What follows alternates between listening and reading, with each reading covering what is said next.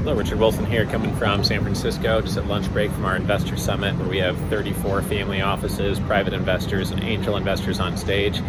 Just wanted to quickly dispel one myth about what the Family Office Club does, why we put out videos just like this, why we write books, why we do a podcast, etc. Most of my competitors came up in a world where they grew their credibility, their business, and all their relationships through live events like the one we're hosting right here in this Hyatt. But also, a lot of them did it through referrals and handshakes and in person connections only.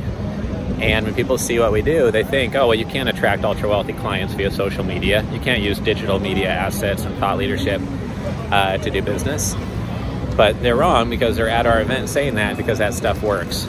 And the main point I wanted to get across here was that you still need to meet face to face. You still need to shake hands. You still need to get to know someone, see that they're genuine, they're real, that their expertise is focused in an area where they can add value to you. The big difference is nowadays you can create hundreds or thousands of those relationships per year using a digital funnel that gets you more in person relationships. So, for the Family Office Club and myself, and what we're doing with Centimillionaire Advisors and, uh, the direct investments we show to investors through privateequity.com we're using all these books, podcasts, videos, interviews, etc., to create a digital funnel that gets 6,500 people face to face with us just at our events per year. And then I speak at other investor events like the two last week that I uh, attended and spoke at.